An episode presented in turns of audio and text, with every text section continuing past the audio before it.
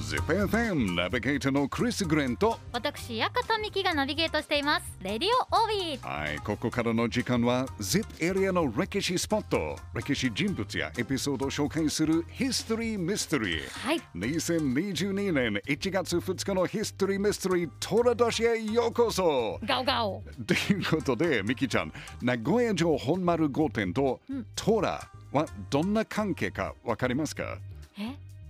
どんな関係かどんな関係ですか、え何かあれじゃないですか、うんあの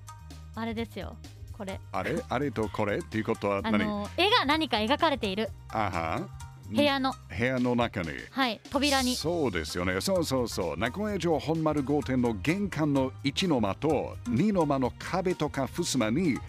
虎の絵が描いてありますよね襖だ私が言いたかったそうありがとうござい ますちょっとも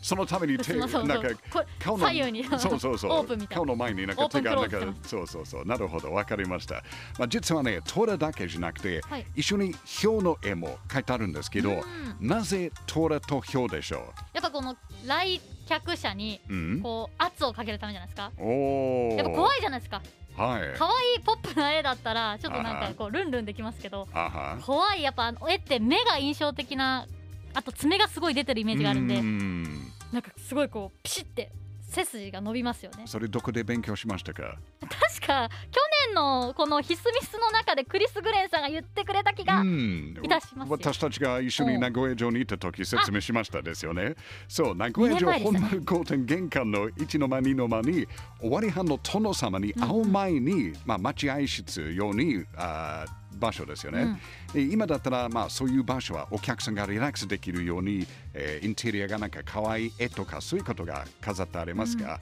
その頃は違いますよね怖いはい、そう、今、青、えー、殿様の力、威厳を見せて、少し緊張させてから殿様に合わせるっていう状態です。はい、もちろん殿様に会える侍は、まあ、上のランクの侍ですけど、はいあなたよりもっとこの殿様が偉いよ力があるよっていう、えーことを見せるために怖い虎と豹の絵が描いてあります、もう一つの面白いことは、はいこの絵を描いた人たちはね、その画家たちが本物トラとかヒョウは見たことがなかったんです。でもちゃんと見たらわかるんですよね多分あ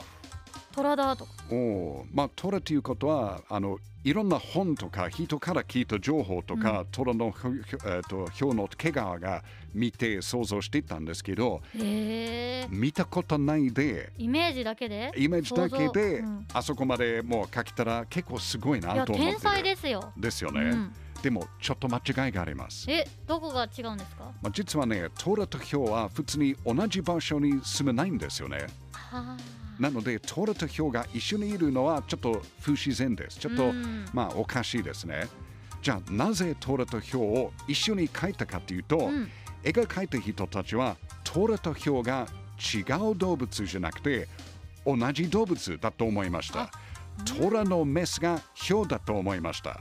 なので、トラとヒョウはトラの夫婦、カップルとして描いてみたいんです。えー、うん。間違いから生まれたそうですよね。こそとうだ。ったんですねまあ、ぜひなんか名古屋城本丸御殿に行って、どういう状態で書いてあるか、ちょっとぜひチェックしてほしいですね。はい。はいもう一つ、虎の話ですけど、さっき虎や豹のあの毛皮の話をしましたけど、実は1590年代に、えー、ZIP エリア出身のある戦国武将が朝鮮半島へ行った時に、はい虎狩りをして、その時に、えー捕まえた虎の毛皮を